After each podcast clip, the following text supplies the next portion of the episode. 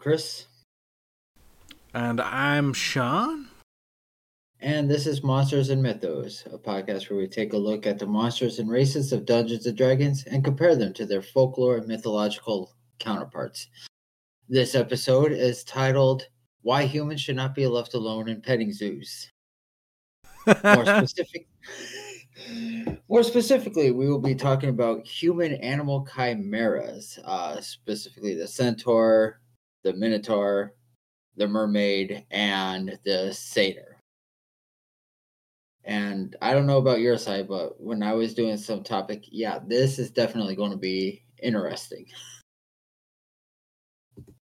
Oh, yeah. You know, so got some cool talking points and descriptors on some of these, you know, classic creatures today as sort of like, you know, like you said, chimera, like human-ish or human half type of motif today. But, you know, got some interesting talking points for sure. All right. Uh, so with that, you know, we'll get started with the uh, D and D side of things. Okay, so, you know, the the motif will kind of obviously reveal itself here, the, you know, like as we said before, the you know, partial human side. So uh, first, let's talk about, you know, the uh, centaurs. Uh, what is a centaur? Well, a being or a creature, depending on how you look at it, I guess. Uh, it, it has the upper arms and torso and head of a human or humanoid and the lower body of a large horse. You know, uh, often described as reclusive wanderers, these wilderness nomads prefer climates and terrain that are mild to hot in weather, preferring to use like hides and, and leathers in times of inclement weather, uh, almost never building permanent structures or even tents. Uh, they live together in these hunter-gatherer tribes that uh, roam the wilderness, uh, steering clear from borders, laws, and uh, you know the company of other creatures in general, really. Uh, as far as D and D is concerned, uh, centaur tribes have been known to migrate uh, great distances for long periods of time, uh, traveling many continents for decades and repeating the process and following these routes again uh, after a generation or two. Uh, lastly, they seem to be reluctant settlers, uh, only really leaving their tribe of nomads when, if and when they are no longer fit enough to keep up with the uh, very demanding needs of their nomadic lifestyle, or perhaps through some other tragedy, uh, making some of, you know some of the D and D realm's best druids, rangers, and uh, even bards. Uh, you know, great N P Cs, enemies. I mean, even P Cs like uh, the centaurs uh, know no bounds. You know, they show up in many realms and many stories. Um, so, aside from that. Moving on to our next little beastie here, the Minotaur, kind of like the inverse opposite, if you will, of the centaur. So what is a Minotaur? Uh, uh, this creature looks like a, an incredibly tall, powerfully muscled human covered in shaggy fur with the head and uh, lower body of a bull. Um, so uh, rumored to be roughly seven feet in height and, and up to seven hundred pounds, a, a force to be reckoned with. Uh, this uh, the Minotaur varies slightly depending on which edition you're playing, I suppose. But uh, a couple constants seem to stick. Uh, one that is, you know, one that it is that it's a lair beast with a specific type of lair in mind for its home. You know, these fiercely territorial beasts choose to lair in uh, labyrinthian dungeons or caves, primeval woods, and you know maybe the uh, maze-like streets and passages of a desolate ruin or something. Uh, these these towering carnivores, while while not the smartest of creatures, do seem to possess a, a natural cunning that few others do, uh, and an innate ability to uh, memorize their surroundings on a profound level. Um, Allowing them to never become lost, this innate cunning and, and logical ability also makes them exceptional trackers and hunters within their own realms and beyond. Um, you know, in some of the older editions, the Minotaur is so aware of its surroundings, it is immune to being like surprise attacked or, or being caught flat-footed, as they used to say back in the day. Uh, um, so... Now, kind of uh, continuing with the theme here, we're going to move on down to this uh, to the satyr. Uh, what is a satyr exactly? This being is best described as a horned man with the leg- legs of a goat, uh, also known as fauns. These creatures are more likely to be carrying some fine wine or top-notch spices, as as well as uh, well as a bit of art or poetry, rather than you know weapons outright. Uh, though certainly capable fighters in the wilderness, in particular, um, satyrs as a whole seem to be a bit more uh, hedonistic, uh, craving the strongest of drinks, finest of dancing, most fragrant of spices and perfumes, and, and have been known to you know uh, resort to mischievous ways in order to gain such comforts. Uh, one thing that uh, seems to follow these technically fey creatures through the uh, many editions of D and D is their pipes. Uh, depending on the satyr playing the pan, uh, depending on the which satyr playing the is playing the panpipes, one may be charmed, frightened, or even put to sleep, making it easy to kidnap a beautiful singer, or maybe uh, pilfer the pockets of some snoozing adventurers, or you know cause a bit of mayhem and mischief. Uh, so. Uh, moving on down uh, from the satyr, uh, we move to the last member of this little grouping, kind of taking the man half and replacing it with a, a woman and subbing out fur and, and hooves for fins and scales. I mean, at least, you know, uh, kind of a partial humanoid matchup. Doesn't necessarily need to be a woman. That's just kind of how mermaids are depicted. But yeah, the the mermaid, or a, a merfolk, rather. Not, not unique to any gender, but uh, the... the commonly viewed as a mermaid merfolk, uh, with the upper body of a human and the lower body this, that is that of a great fish.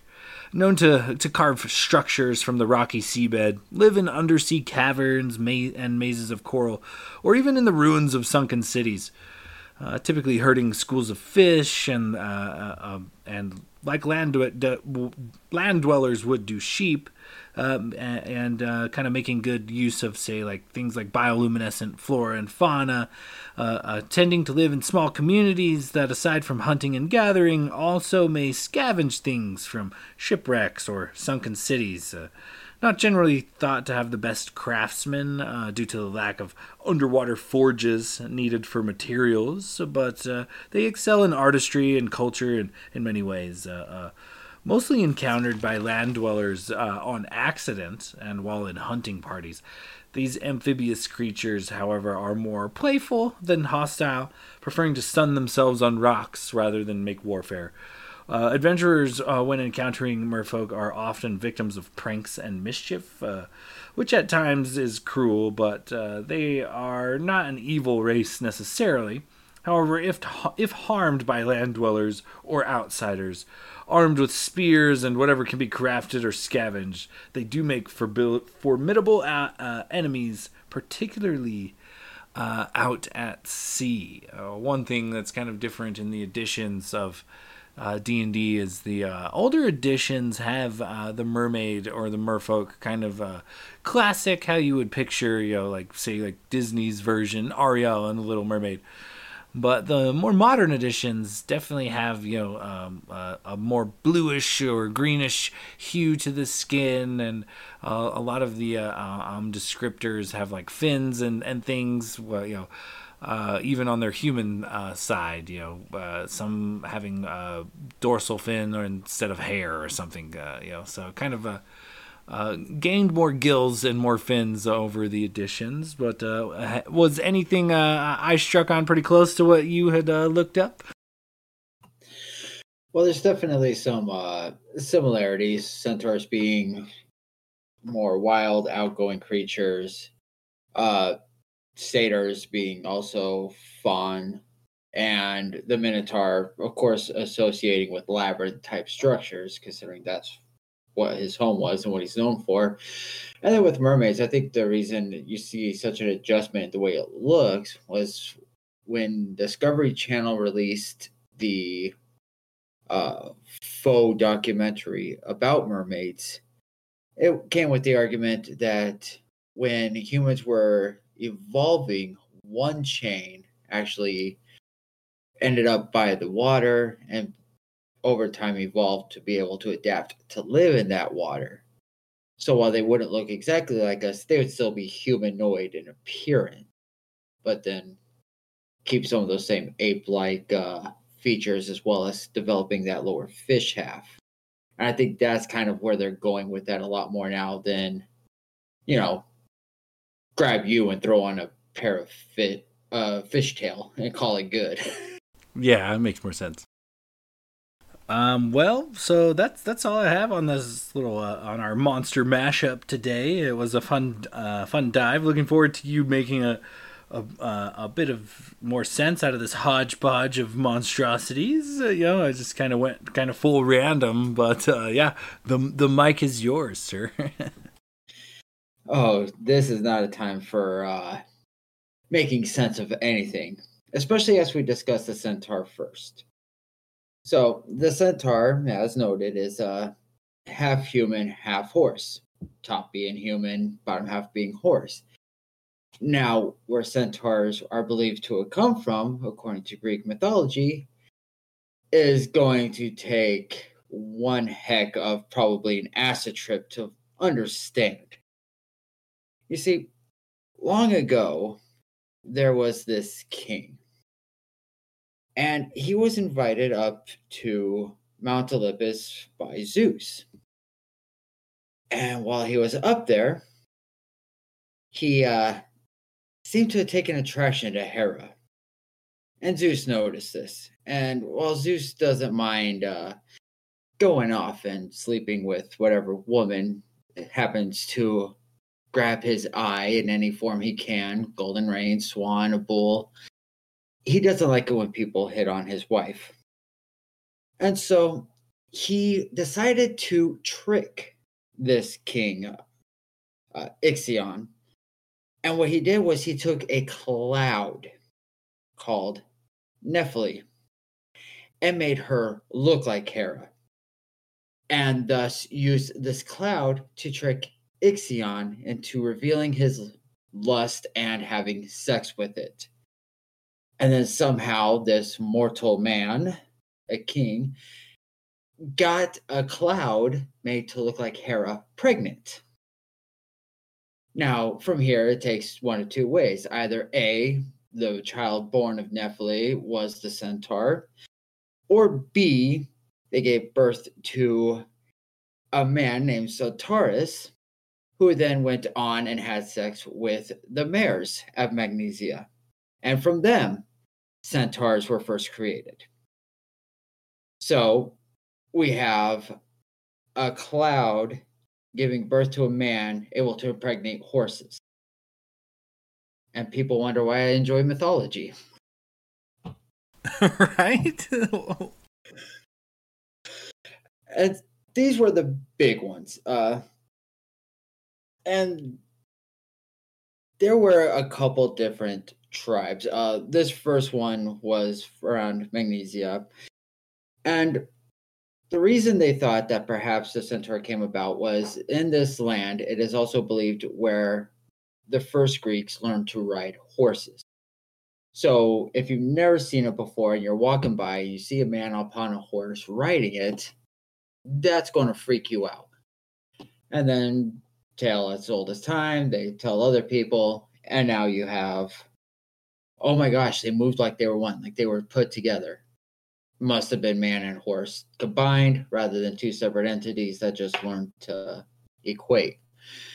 And when you've heard about uh, Attila the Hun and the Golden Horde and the way they were able to battle from horseback with their short bows and just devastate entire armies, you can imagine a man and beast being as one. Now, there were some other types of centaurs. Uh, there's one that was said to live in Cyprus, but these ones were fathered by Zeus, who ended up uh, upset that he couldn't bang Aphrodite, spilled his seed on the ground, and from there, some centaurs popped up. These ones had horns. Uh, and there's a couple others. Uh, they actually do also appear in other mythologies. There's an Indian mythology uh, and found in the Mahabharata called the Kanara and the Kanara kingdom. And this was supposed to be an exotic tribe in the Himalayan mountains, and they were described as being half man and half horse beings. So what is a centaur? Well, half man, half horse. However, it was also that base wild, wild man. Uh, they were uncouth. They got drunk. They got violent. They were more animal than man, except for two. Uh, the first one being the most famous, which is Chiron. Chiron was actually a centaur. However, he was believed to have been the child of uh, Cronus and Philyra. So being more of a titan, an earlier god, he was actually an immortal, but was very wise. He wasn't animalistic like his uh, counterparts. And he taught Heracles and all sorts of other Greek heroes how to be good people, to be smarter. Uh, and his death, actually, I did say he was immortal. However, when Heracles had captured or killed the Hydra, dipped his arrows in poison, and because he didn't keep track of his arrow count, he never seemed to run out of these poison arrows, and during an incident, accidentally hit Chiron with one of these poison arrows. Now, because Chiron could not die, he would be left in perpetual pain and torment. So Zeus, taking pity on him, placed him up in the skies as a constellation, the Centaur or Centaurus constellation. The other uh, famous centaur is Pholus, who also was seen as being intelligent and not animalistic, and a friend of Heracles. The incident I talked about, Heracles was actually visiting Pholus and went to crack open some of his wine. However, this wine ended up being a special ceremonial wine that when the other centaurs smelled it, they went crazy for it because they are raging alcoholics. And that's what caused Heracles to start shooting arrows at them, because they got aggressive and attacked, wanting to get at this wine, or were already drunk. And so he shot arrow after arrow, killing them, and ended up hitting Chiron accidentally during the skirmish. And one thing that's noticed in the art is when you see a drawing, especially in classical, of a centaur, it is fully uh, horse bottom with a male upper half. However, when discussing uh, Chiron or Pholus uh, in the pictograph, it's a human body from head to toe with the horse then coming out from the backside. So it's showing a difference, saying that, you know, this is more like a man, uh, intelligent, thoughtful, and control of his emotions, that just happens to look like a horse, rather than the general centaur, which is more animalistic than human-like. Now, one thing interesting about the centaurs is that there really wasn't a lot about female centaurs. Uh, they did eventually come around, uh, called Centaurides, but they were more closer to modern than they were the classical time in which all these myths really came about. So let's break down that first one. Did you think you would hear about sex with clouds and a topic about centaurs? Uh, probably not. Uh, you pro- you could have gave me a hundred guesses on random shit we were going to talk about with centaurs, and sex with clouds probably was the, wouldn't wouldn't have made it. And it just gets even crazier. So we'll move on to the Minotaur. Now, the Minotaur, especially in folklore, is a race of creatures. It's there. There's hundreds of them. However, when we do speak of Minotaur, there was one, uh, and his name meant Bull of Minos. And that Minotaur actually had a proper name. It was Asterion in Crete, uh, which was Minos's foster father's name given to his son. So how did the Minotaur come around? Well, when Minos was wanting to lay claim to being the proper ruler of Crete, he sent a prayer to Poseidon saying, if you give me a symbol of power, especially a bull, I will sacrifice it to you. Just make me king. So Poseidon said, deal. And he sent what later came to be called the Cretan Bull. And it was the most beautiful snow white bull anyone had ever seen. And when it came time, Minos was so enamored with this bull, he decided that, yeah, no, I know I promised I'd sacrifice it to you, but how about I do my second best bull? Because this is just too beautiful to kill. And so he sacrificed a different bull. And as anybody who has ever looked at Greek mythology knows, um, you know, Poseidon's very chill. He's cool with shit like that. I mean, ask Odysseus, you know, his uh, short journey took only ten years because of Poseidon's chillness. So Poseidon said, oh, no, that's cool. Yeah, it's a, it's a great bull, huh? I'm glad you fell in love with it. You know, what if your wife fell in love with it? And he caused that to happen. So Minos' wife literally fell in love with this bull, and she wanted this bull.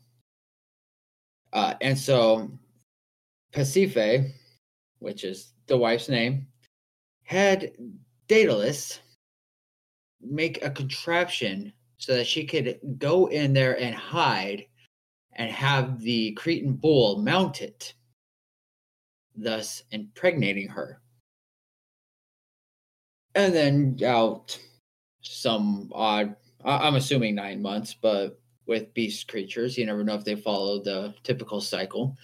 She gave birth to this half man, half bull creature. Lower body man, head of a bull. And so what Minos decided to do was take, uh, go to the Oracle at Delphi, who said to build a labyrinth, which he had Daedalus do. Hence why minotaurs are found in labyrinths. That way the beast can never escape. But you had to feed it. Well, after some years, Minos' real son ended up getting killed somehow and blamed the Athenians. And so they had to send men and women to Crete in order to for them to be sacrificed to this minotaur. One second. Ugh, cop. Man, the Greek gods had like zero chill, or Roman gods, whichever you prefer. The, the ancient oh. gods had no chill whatsoever. They, they were quick to like rape and murder, like off the bat, every time.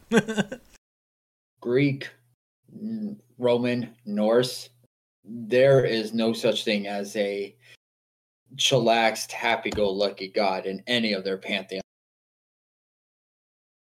True. So anyway, there ended up being this prince of Athens named Theseus. And he said, you know what? I'm tired of us losing men and women to this beast. I'm going to go kill it. So he made a deal with his dad, said me. Uh, ships come back with a black sail. I died. Ships come back with a white sail. I survived. Goes over. Uh, ends up getting Minos' daughter to fall in love with him. And so she helps him find a way to find the minotaur, kill it, and escape, which he goes in and does. And that's really it for the minotaur. Uh, once this deed is done, his tale ends.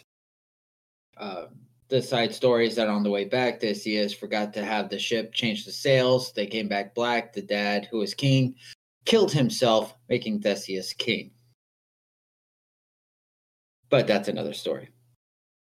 One thing I did find is that there is a uh, story in oh.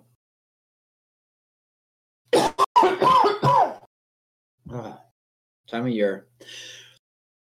There's a story in ancient uh, Chinese, and there's these two figures whose jobs were to be guardians of the underworld, and their names were simply Oxhead and Horseface.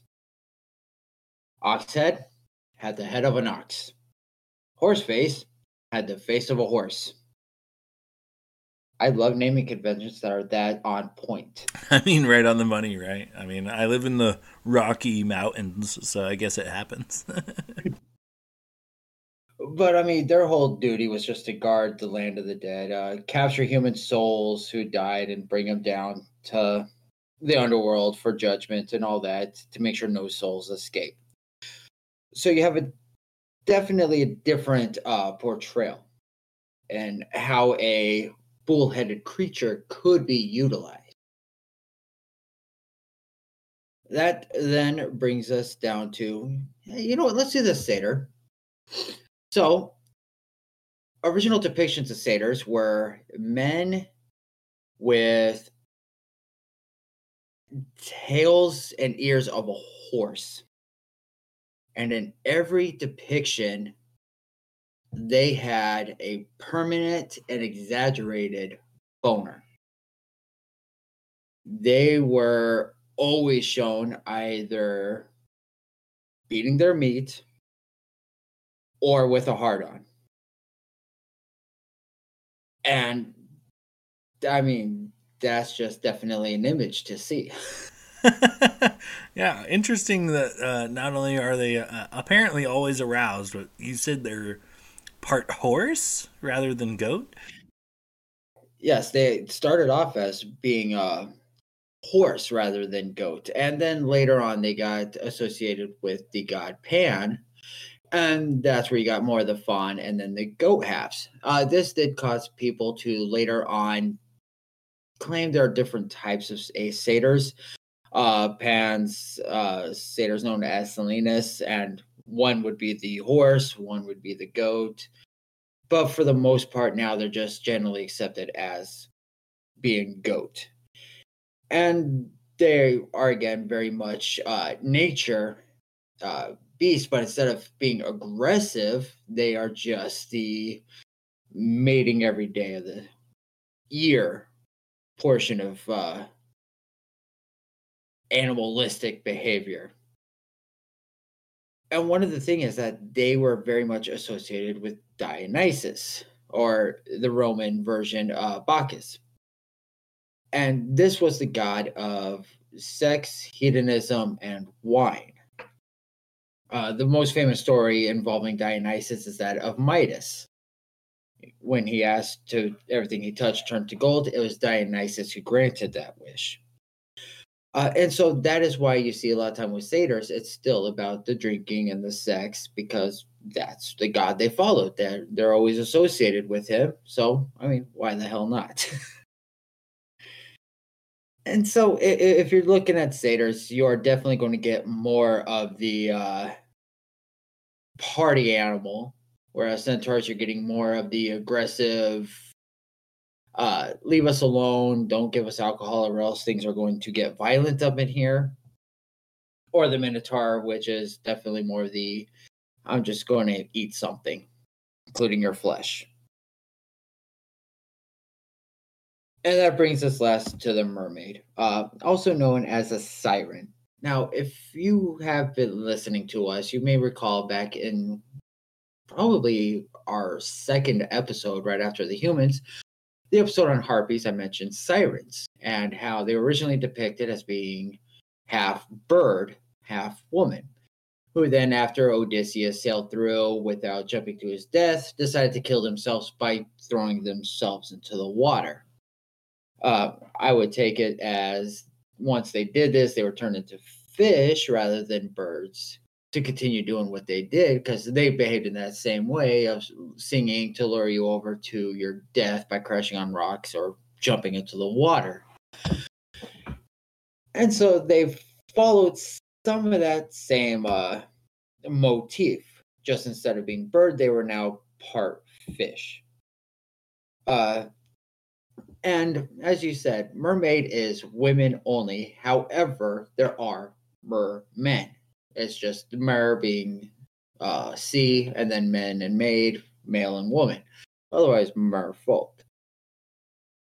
Now, one interesting thing is that mermaids or merfolk do have different entities throughout the world. Uh, in Africa, you have what's the mamiwata. And what this is, it's a water spirit. And they would do some of the same things. Uh, They were fluid, so they would appear as man or woman, but it was known as uh, Mother of the Waters. And they weren't always dark. Uh, they would offer healing, wisdom. Uh, they would help uh, keep off natural disasters.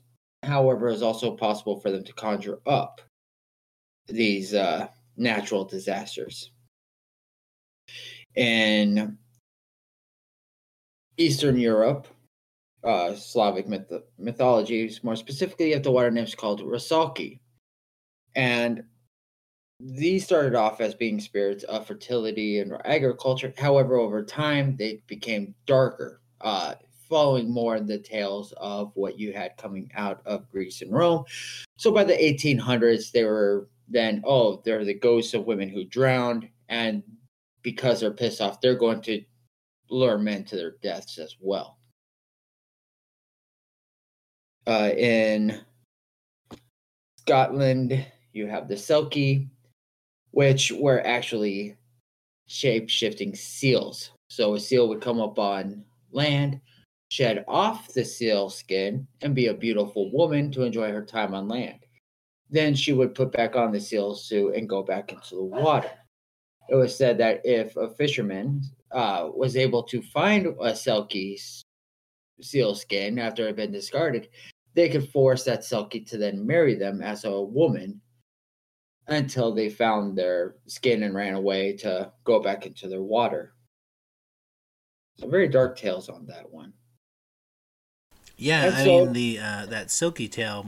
Uh, I don't know if you've ever watched it, but uh, there's a there's an old uh, older movie called The Isle of Roninnish, and it's it's about the Selkies and their tale, and it's actually a really touching movie, despite being like, you know, late eighties or so when it was released. It's actually pretty good. If you get the opportunity to check it out, you should.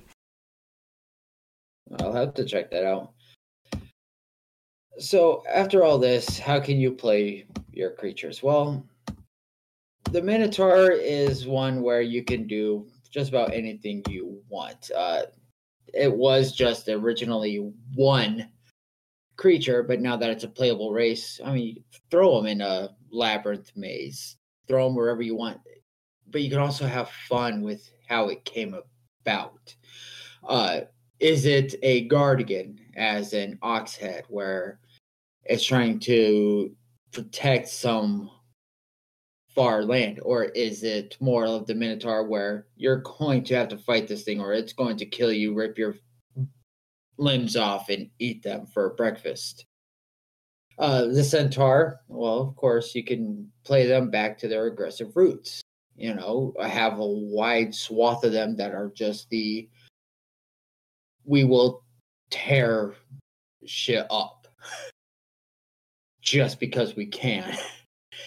And while I am a, very much an advocate of you don't have to play any creature a particular way, there's no inherently good or evil. When you're following the mythology and the folklore, I think it's very acceptable to play them in that manner. Uh, they could be good, but have just short fuses. Uh, or you could always create a Chiron or Pholus uh, type centaur. Perhaps one that's a little bit different and able to associate more with men, but there would always be that wariness of humans being around centaurs, especially if they were invited to a party. Because you just know if they ever got drinking into the wine, things were bound to get violent. Uh, for the satyr, I would probably stay away from the mythology. I don't think there's a lot of campaigns or storylines where you're going to want creatures running around with hard-ons the entire time. I mean, nobody really wants it, but I mean, you'll have to admit, even in our campaign, there's ha- there there has been some hard dick talk once or twice. Oh, it definitely comes up. I just know if I were playing in a game, I wouldn't want to, every time you come into the clearing, you see a man with the legs of a goat, playing a pan flute, stroking himself. There's only so much of that where you just tell you just like, you know what? I'm castrating all of them. True. And then with the mermaid or merfolk, uh, I that one you could play any way you want. There's not really a set, because you do have good ones who are very benevolent, very helpful. You have bad ones who are trying to kill you and drown children and men, because, well, I mean, why the hell not?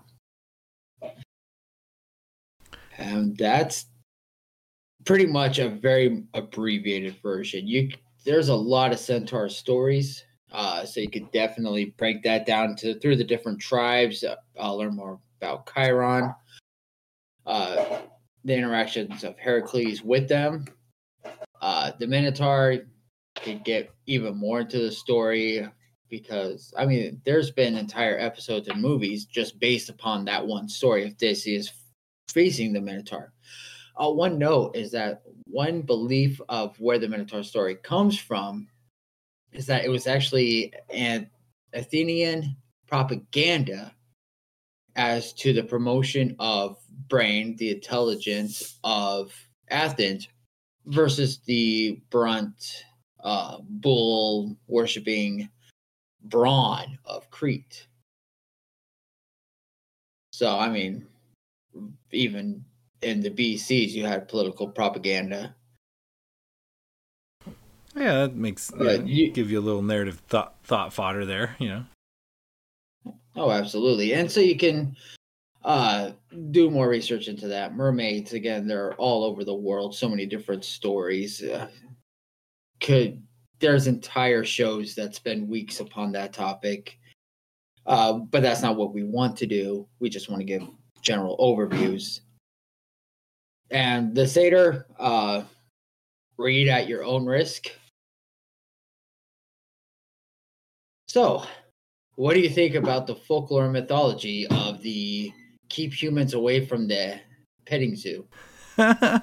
It's probably, uh, you know, it should be it should be a law in most states, really. But you know, uh, you know, as far as kind of like a, an overview on it, yeah, I mean, like the like you said, like the mermaid or like the merfolk. I feel like that's just kind of like, uh, kind of a fun, like maybe coastal or you know, uh, maritime type of like encounter because you could go any which way. You just kind of, you know, merfolk, just like regular folk, are are all kinds of different alignments. There's you know, really good benevolent ones, there's others that would you know potentially eat your face for a new flavor, you know so uh, kind of just uh, um uh, a toss-up on how you uh kind of come at it with your players. But then uh, also the the satyr, you know i like i like the thought of uh um kind of like a fey creature that's just kind of maybe an N P C uh, that is helpful, or maybe you know uh, villainous in a way. You know, just kind of someone aloof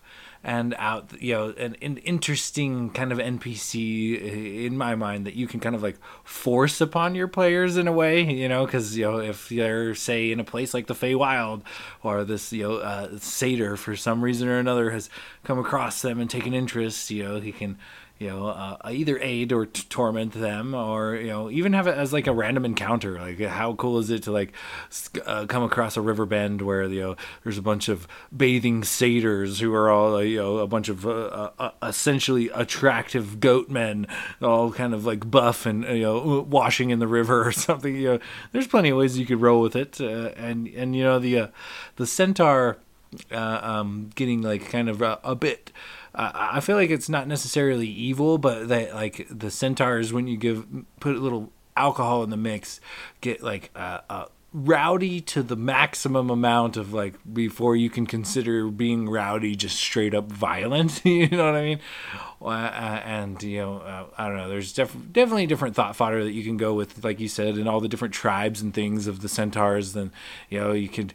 Uh, uh, depending on the terrain and geology, you know, there could be a, a wide array. Maybe it's wine, maybe it's ale, maybe you know, maybe they they realize that they're a bunch of wild, crazy fucks on alcohol, and there's like you know uh, uh, an A A movement amongst these you know wild traveling nomads or something. You know, uh, who knows? Uh, and, and you know, like the Minotaur, I, I feel like it doesn't necessarily need to be a straight up enemy uh, all the time, or or or something, but maybe like an encounter in and of itself, like.